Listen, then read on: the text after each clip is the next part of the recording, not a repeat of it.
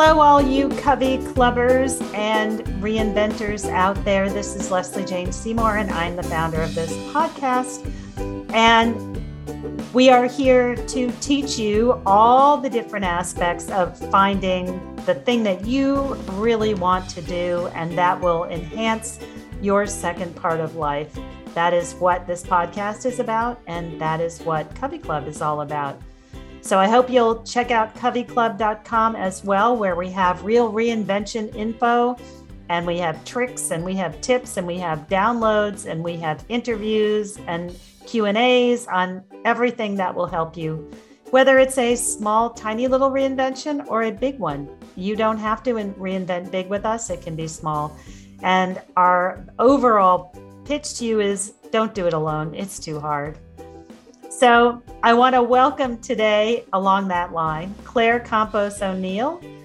And she is she's she does many different things right now, but she's a realtor um, at the Texas Ally Real Estate Group LLC, and she is in Austin, Texas. And she had also run for her local uh, her local representative um, in Texas, and I think it's a wonderful story about how you can get involved and how she found her way into politics. She didn't win, but that's no big deal.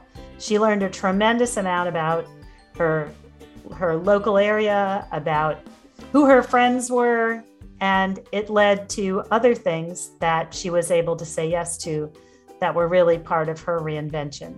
So, in the light of women need to get out there at all levels and get involved and make sure this country is run in a fair way and in a way that takes care of everybody. I hope that you will spend the next half hour in this conversation with Claire and me. So, welcome, Claire. I was so glad to meet you a few weeks ago. Yes, thank you for having me. I'm glad we connected and I get to learn about where you are with your with your amazing organization and um, it's nice to see that community modeled. We've got I feel it. Like I might be going that way one day yeah, too. Yeah, so. yeah. Well, good. We've got it. We figured it out. I won't say it was easy, um, but we definitely figured it out, which is good. So let's talk about you because you have done some really interesting reinventions. I love all the different things you've done let's talk a little bit. I always like to go back to people's history and find out where they grew up and, you know, kind of what they started to do in school. And then we talk from there. So, where did you grow up and, and what did you start out doing in life? Yeah, so I grew up um, kind of all over the place. My dad was a pilot in the US Air Force. So um, to, to take it back just another little step, him and my mother met in Del Rio, Texas. She had grown up there her whole life. My dad came to Del Rio, Texas, because that's a training base for new pilots. Ah, they met, got married. Yeah. And then his first assignment was in Michigan. So my poor mom, who had oh like never God. left Texas, yeah, ends up in this very different culture, climate, everything then I'm born, then my sister's born. They're there for a few years. And then we moved to Georgia. Oh, so wow. I started um, some of my elementary school there in Georgia. Uh, a few years later, we moved to Texas and we moved to Del Rio, Texas, which was nice because we were, again, closer to my mom's side of the family. Uh, then moved to San Antonio, Texas, which isn't too far. It's about three hours from Del Rio. By the way, Del Rio is a border town. So it's a, it, it border towns are their own beast. Okay. if you've never lived in one, they're no. they're interesting areas. Okay. Um, because you know Mexico is like five minutes away. And you, well, back in the day, you could go back and forth, no big deal. You didn't need a passport or anything. Wow. Um, and then we moved back to Del Rio, and then uh, I ended up going to. We moved lastly to O'Fallon, Illinois. It's really close to St. Louis, and I was there my senior year of high school went to Wheaton College, which is in the Chicago suburbs, um, studied communications, theater, film, and um, unfortunately didn't really get a, a start in that career. Um, I was like, I don't know what communication majors do. I guess I'll do administrative work. So uh-huh. I had a, a very easy job at a graphic design company but after being in Chicago a couple years, it started to feel lonely because um, with my experience, a lot of my friend group uh, they were from that area. So it's, it's a little hard to break in and feel like I like I finally made it. So I was like, you know what? I'm gonna go. I'm gonna go back to Texas because that's where my family is, and wow. that's that feels like home. So I moved to Austin about ten years ago. Was like, I don't want to do an administrative work. It's just not all that challenging. So I got my real estate license. Quickly had to learn Austin. Um, one of the things my broker told me that stuck with me is that realtors are ambassadors of their city. And oh. it's true because you have to know, of course, with the market, but people want to know what are the schools like? Right. How, how's the local government? Is it, do they function well? Are they good stewards of our money?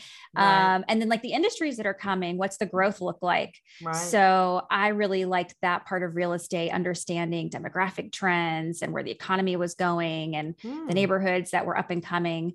So I think that's part of what also is piquing or scratching my political itch um, because a lot of that happens at the local level. And so, what did you end up doing? How did you make the transition into running for office and talk about which office you ran for and what that was like?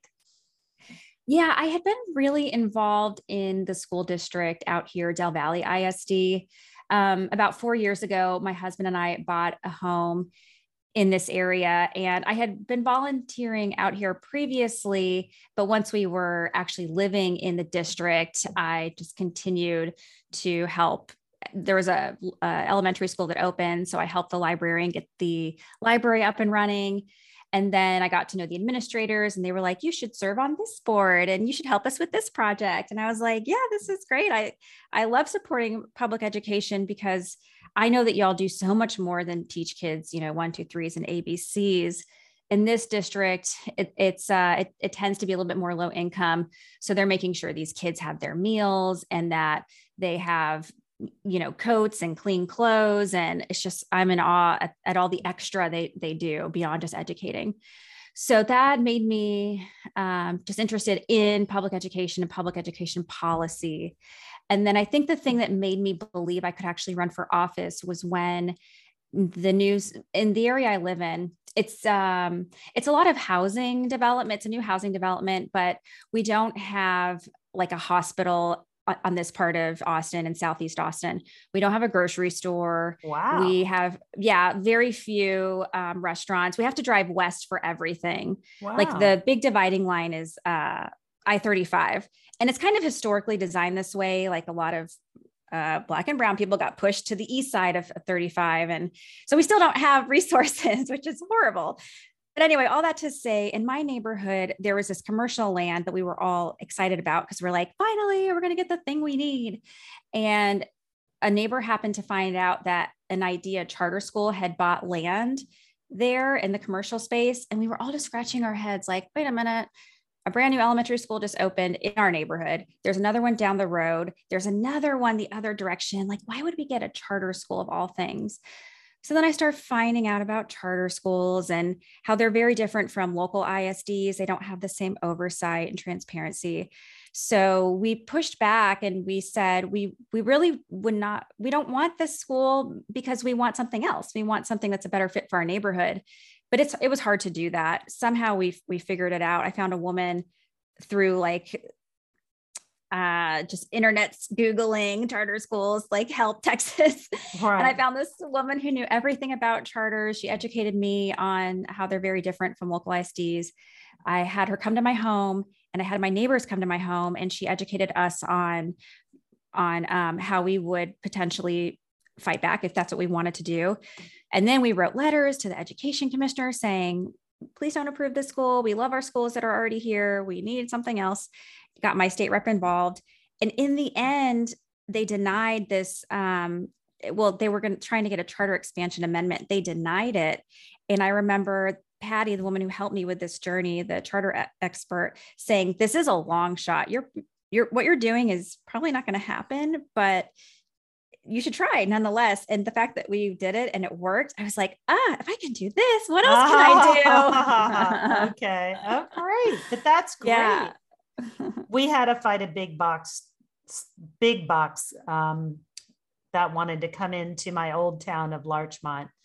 And we mm-hmm. had to mm-hmm. fight it. There was a, you know, an area that they were going to come into and it totally inappropriate in a quiet suburb. We did not want it was going to be near the highway and it was going to drag all the traffic off the highway and all the pollution and tie up our streets. And we fought it and we won. Mm-hmm, People mm-hmm. don't know that you can actually fight these things and exactly organize, you know. Yeah, I have a friend, he's the chief of staff for a state representative. And he said if you can get 10 people to call the state representative on some issue, they will perk up and they will take notice. You just need that momentum and right. it, will put them on their toes. And yeah. it's like, ah, oh, this is how we do things. This is right. how we get our our uh, yeah, our will across. So what did you do? What made what did you run for and and how did you get up and going on it? And how did you learn how to run? You told me you took some courses. Mm-hmm. Yes. So um I don't know if it was I'm trying to remember if I can pinpoint what led me this direction, but I was just wanting to understand local politics more and I met a woman who works for this organization called Annie's List. And their whole mission is to get pro choice women elected into office in Texas at all different levels, like state rep, state senate, state board of education, school board, uh, down the list. So I start going to their training sessions. They have ones for like how to you know what it means to be a candidate what it means to be a campaign oh, manager. oh, cool. and just yeah just like learning it all being like okay this is what a campaign looks like and um, kind of tucked it away for a rainy day i guess. Right. And and then the man who is our who was our current state representative he, he had been in that position for 20 years. And back in November, redistricting happened in Texas. So, like the lines were redrawn and right. a new congressional seat was created in our area um, for US Congress. So, he decided to run for a congressional seat. So, because he was running, his position became an open seat. I and the see. people, yeah, the people in my network who, who knew I was kicking this around were like, if you're going to run, this is a primo opportunity. Open seats are so much easier than running against an incumbent, especially oh. if it had oh. been him because he'd been there 20 years. And right. like I, I, now I know understand it more that I've run. Yeah. So I was like, I don't know if I should do this. This is at the time. Um, I, I have a four-year-old son, and my son Connor wasn't even one yet. And oh I was like, uh, like this sounds daunting. But then what happened was there was a guy in my neighborhood who told me he was going to run for this seat. He was like, I know I've heard other people say you might do this too. Are you going to do it? And I was like, I still, I was like, I don't think so, but I might. Let me think on it. Let me go home and think on it. So I went home and I made a list of all the people I would put him in touch with, how I would help him on his campaign. And I swear 90% of the list was was women women's names. It was women i knew through junior league women i knew through the district volunteering with the school district women i knew through annie's list. And i was like i couldn't in good faith give him this list because if i was that woman on the other end i would be like but why aren't you doing this? Like i know you're interested in this. Why are you supporting someone else. Mm-hmm. So I had this like little dialogue, I guess, in my head, and I was like, oh, I, I think I have to run. I think I have to do this because I, I can't just not be involved. So that sort of pushed me to decide, okay, I'm going to put my name on the ballot. This was in November, and I was running essentially in the Democratic primary race, which was in March. So I knew it was going to be a shorter window, about four or five months. Some people campaign for a year plus, which I don't know I if I would, would have done that. Yeah, yeah. I would think, you know, I that's what's so interesting. I would think it would take a long time. Yeah. Well, our district's very blue. So if you win the Democratic primary nomination, you are all basically guaranteed to be the next state representative. So even though the election's really in November, if you were the nominee, you're more or less a shoe in. So I was like, if I can win, well, the real goal was to get into a runoff because I knew a lot of people were stepping up and wanting to run. My neighbor and then uh, six other people. So seven total, including myself. And I was like, if I can just get into a runoff, because in Texas, you have to win 50% of the vote for it not to go to a runoff. And we were like, surely with this amount of people, uh, it's, it's 50%. Exactly. Exactly. So that was the goal get into the runoff and then just take it from there. So, um, so yeah, I was like, let's do it. and so what was that like and you where did you go learn to do this did where did you look i mean if for people who are thinking of running is there like you know go out on the internet and you know learn how to run for office or did you work with a group or how did you yeah it, um, Annie's List really helped prepare me for what I needed to do. And they emphasize over and over that a candidate's job is to raise money and meet voters. Very simple, right? Just those two things. Well, in my instance, it was a short race. There's not a lot of campaign staff for these local races in Texas. So even though I would have liked to have had some sort of staff doing all the other things, no one was really available and I was on a micro budget, to be honest. So I raised the money and met the voters and built my website and my email list and all the other things you have to do for a campaign. And I had an idea of what those things were from the training I took in Annie's List. And then I also ended up doing a training through the Texas Association of Realtors. It was very similar to Annie's List, but just for any person wanting to run, but they covered a lot of the same things. So I was like, okay, there must be something here. These people know what they're talking about. Um, and then I was, I did have um, some check in calls with Emily's list, and they, and I feel like there was another group that I had calls with, but a lot of those calls were like, how's fundraising going? Like everyone just cares about what kind of money you're bringing in. It feels like, wow. How, how, yeah where's your That's yeah it. and i was like i was like oh, i'm trying you know i i i am going through my phone and calling my network is and, that what you were doing just literally going yeah. through your phone and were you knocking on doors did you have any friends to go for you did you did you have a budget or you didn't have a budget I, I had a budget. My goal was to raise $30,000 and I had about three months to do that. So I was like, okay, I just have to raise $10,000 each month. And the first month I did do that. I was very excited. The other thing that matters is filing deadlines because you have to report what you've raised and it's publicly shared on the Texas Ethics Commission. So when you post those numbers, groups look at that and they say, ah, this person's viable or this person's not viable. So there's pressure to raise money for to run your campaign, but also to get more money from other groups. It like unlocks money. Money begets money. so what I learned.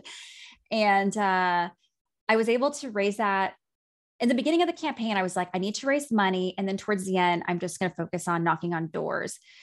So I'm doing really great in December. And then in January, my family got COVID and I was still trying to push oh and go. God.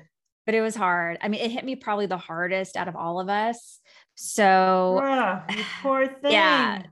So I raised five thousand dollars. and then at that point, I was like, I just need to knock on doors. And my oh focus oh my was goodness. just going out, yeah, every afternoon and trying to hit as much of, of my area as I could. And I did have friends who who came and helped me, which made it so much better and easier. Uh, my my volunteers um but it was a lot and now i can see why people run again because you have all this all these things in place. I mean, I was building everything from the ground up. They say when you when you're running for office, you're starting a business. And I'm like, yes, you are. You're branding yourself. You are raising the money. You're, you're getting your message out. So if you've already done that, it's got to be so much easier when you do it again. So, if you're not in Texas, are there other groups like Annie's List? I looked it up. It looks like it's just in Texas. Yeah, Emily, uh, Annie's list is focused in Texas. Um, there's other groups out there like Run for Something. They I was have, wondering about that. Okay. Yeah, they have a lot of tutorials on um, on how to get going if you're if you're like a very grassroots candidate. There's a group called She Runs. They help you. Um, I'm not sure if other states have equivalent groups like Annie's List. Um, I'm sure that other realtor organizations would have training available like that if you know there are realtors interested in running. Um, but I, th- I mean, why would the realtors have training for people who yeah. run for office? Why? What's the connection there? I think oh man i think for a lot of reasons like i said you you know so much about your area because that's what your clients they they, they like it when you have that competency oh, beyond so just the market oh I yeah see. Okay. And and the other thing is let's say you actually do get elected into these office offices the the hours can be erratic. Like if you're a state representative in Texas, you're it, it's it's um, every other year, and you're there from January to May. Sometimes there's special sessions where you're called back in, but anyway, you have to have a very flexible schedule, which realtors tend to have. You can kind of manipulate your schedule if you need to, but you can't have you can't be a teacher. You can't have a normal nine to five just because of the way these positions are set up. And the other thing is they don't pay a real wage. I think state reps make um like forget it's like $7200 a year. Like nothing. Like nothing. As a matter of fact, I was talking to represent a representative. I worked on her campaign. She said, "I'm actually paying the state because I get my insurance through them. She's a realtor, and my daughter's on my insurance, and I have to write a check." Oh my god! How to be a state representative. Yeah. Oh my lord. Okay. So it, it, it attracts a certain kind of people just because of uh right the, the limitations, works. right? Mm-hmm. All the different limitations. So what did you enjoy about running? Were you and are you going to do it again? I mean, was this just a one-off and you'll never do it again or what did you learn that you think was helpful to you and what are you doing now? Um, I think the thing that I really loved about it was well, okay, I'll, I'll say I love and I didn't love. So we had to do a lot of endorsement meetings where we would talk to these groups like labor groups and we would try to get their endorsement or education groups and try to get their endorsement or um, like um, abortion groups. And the thing I, I didn't like the endorsement process because no one endorsed me and that's kind of demoralizing. However, before they actually decided who they were going to go with, um, I had the opportunity to speak to legislative directors and just learn about their mission and their members' priorities. And I just love that part of understanding more of why things are the way they are and just the, the insight I gained from that. Um, like I remember talking to a woman who works with Avow. They are um, like a pro choice group. And she just said it's important that we use inclusive language and talk about pregnant people instead of just pregnant women. And we say the word abortion and we're not scared of it. And like, these are the things we need to do. And I was like, oh, I never knew this. And because I was a candidate, I felt permission to have these conversations. And they likewise wanted to speak with me should I be the next representative. So that learning experience oh, was amazing. Um, I really loved it. I don't know if I, it had to be a little while until I really seriously thought about running again. Um, and the best analogy I can think of is like, I feel like I had a baby, like it was exhausting. Uh, I learned a lot, but I need I need to like forget the pain a little bit and then maybe I would come back. I have heard that analogy actually. I have heard that people who run for office say they'll never do it again but then it's like you go out and have the second child two years later because you forget about it. But that i have heard that definitely mm-hmm. mentioned. Yes. And, and like when i had my second child it was a whole lot easier you know? My body was like oh this isn't so bad after like the, my first son it was a nightmare. I had a c-section. I remember after when I was post recovery, just shivering and being like, what's wrong with my body? I was in shock. And then the second one, my body was like, ah, whatever, that was easy. Let's let's just hang out, watch TV. Like so much better. So what are you doing now? And are you staying involved or what do you what do you do now? Yeah, I'm staying involved. I I'm I'm work so after running, I kind of reassessed and I was like, okay, wow, what was that? What did I like? What did I not like? What worked well with my skill set? And I really enjoyed, probably not surprisingly, the communication side of it being able to speak to groups, the writing component. I kept a blog on my website um, and my newsletters. I enjoyed doing that. And something that showed me I was doing the right things was that the whenever I had my email newsletters, it was about me and my mission and things I cared about. I, I tried to never really talk about my opponents because they were all great people. I didn't want to bash them. I was like, I'm just a different option. So if you identify with me better, vote for me. So I was very positive. And there was a man on my email list who messaged me after the race. And I said, I didn't win, you know, but I still feel like a victor because I got to represent my community and I learned all these things. And he was like, Your your emails were always so positive and you just had such a great message. And that's why I donated. And, you know, just thank you for being that way. And I was like, oh, I never expected this message, you know, from out of the blue. So, what I'm working on now is I, I'm going to be creating a podcast where I interview other candidates who have run for office, those who have won and those who have lost. And I want to know about their journey, what made them run. And I'm hoping that through this podcast, it will connect with people who maybe have this curiosity about public office and they can understand a little bit more of the mechanics and what the emotional journey is like, because I don't think that is touched on at all, really. And ultimately put steer them towards um, a community a website where we can and it's still a little under construction but maybe offer some training videos but also just a, a support system. Because i was lucky i knew women who had run and they were kind and said if you need to talk to me it's it's a lonely experience. You can call you can vent and I did, and that helped. But I still felt like, am I bothering them? You know, these these are busy women.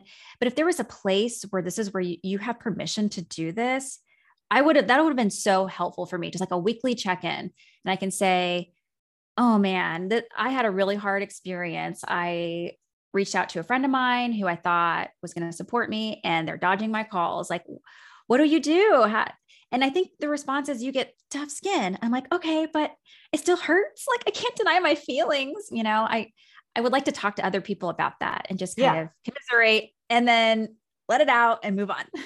yeah, it's like Covey for politicos, I think. A little bit. I yeah. Mean, that's what we that's what we do for each other is we support each other and we validate and you know everybody going through these transitions it's very hard when you think it's only you and it's the isolation mm-hmm. that makes it much more difficult and hard to get through mm-hmm. yes yes yeah and i remember um i had i had a, um, drinks with a woman who was running for a judgeship and she told and, and she knew what she was doing like she knew from a young age she wanted to be a judge and she told me, just be prepared when you run that you're going to really find out who your friends are, who believes in you, who who you thought was there, but it was really a fair weather friend.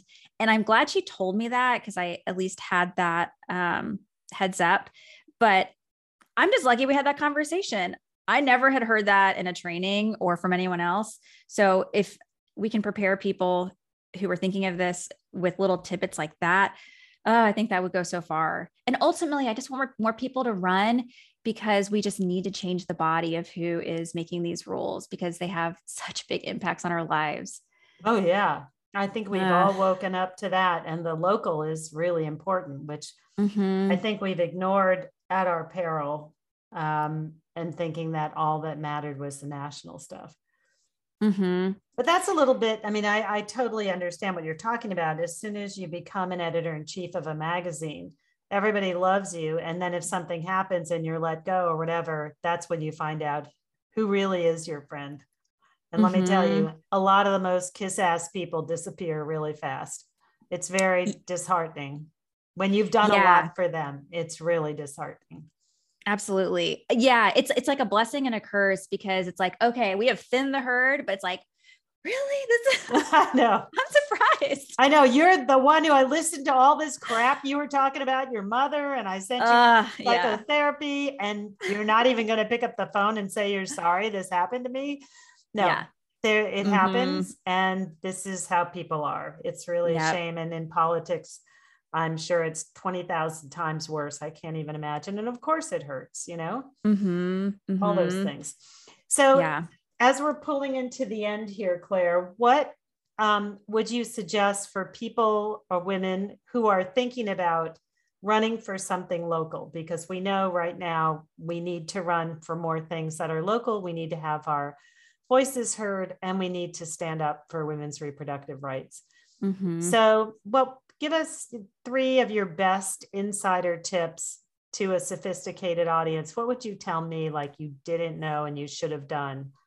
What are the biggest tips? Um, the first one that comes to mind is to just follow your curiosity.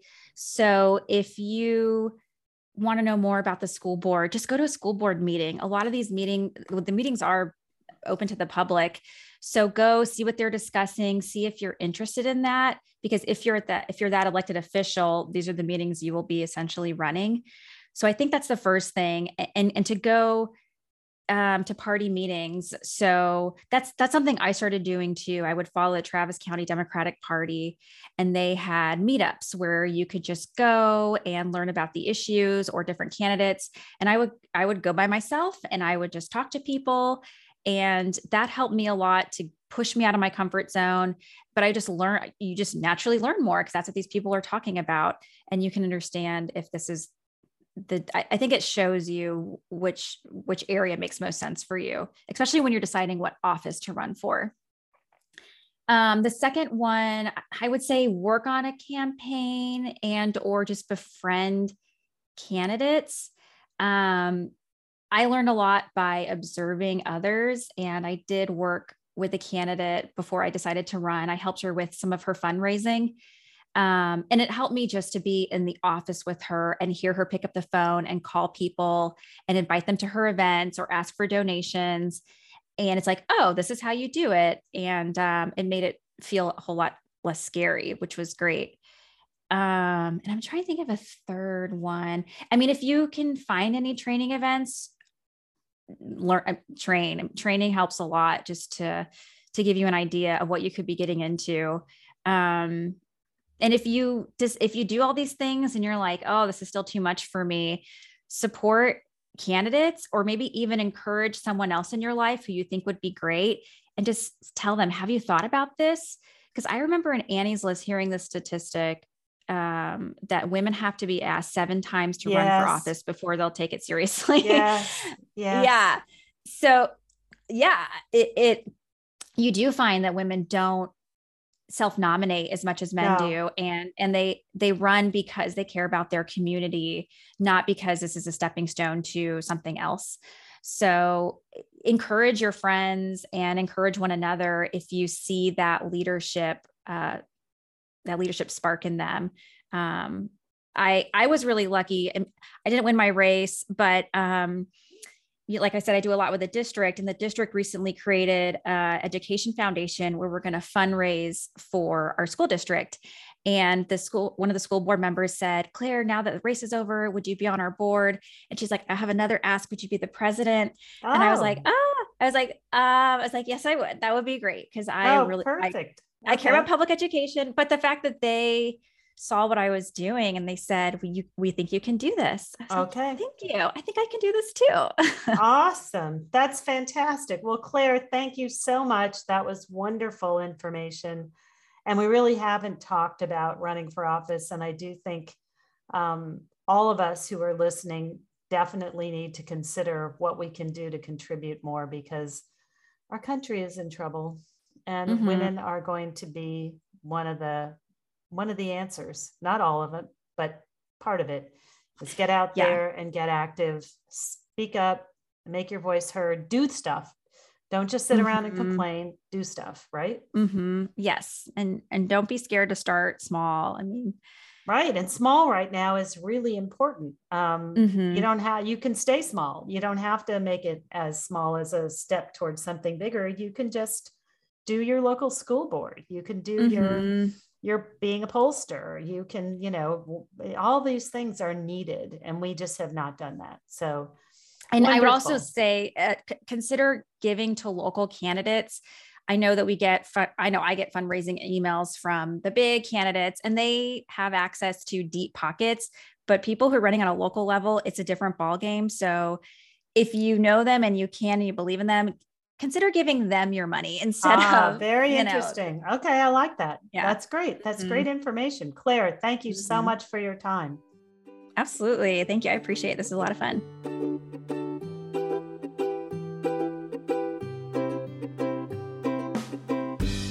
So, thank you so much for listening to this conversation with Claire Campos O'Neal.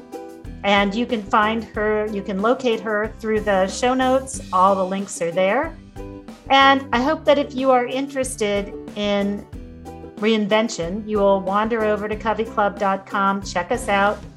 We have all original content done by the best writers and reporters around the world. And there are essays, there are guides, there are downloads. Any direction that you're interested in in terms of reinvention, we know how to do it. And I hope you'll also consider joining Covey Club. Covey Club is the actual interactive part of what we do where we bring women together. We teach twice a week. And we also do all kinds of masterminds and we do coaching and then we are going to have a big, huge get together in New Orleans uh, in November 10th through 13th, where everybody will come together and meet. And that is a big whoop de doo hullabaloo. You will meet people, you will be coached, you will eat, you will dance, you will sing, you will laugh, you will cry. It's quite a thing. And I hope you will come join us. Uh, and make sure you're on our newslet our newsletter list and you will uh, see as we bring up the events that we're going to be having. And we're going to try to get everybody all signed up very early so that we have uh, hotel rooms booked. So, anyway, hope that you enjoyed this conversation. Please stay uh, subscribed to us and also give us a good review if you like it. And until next time, I'll see you.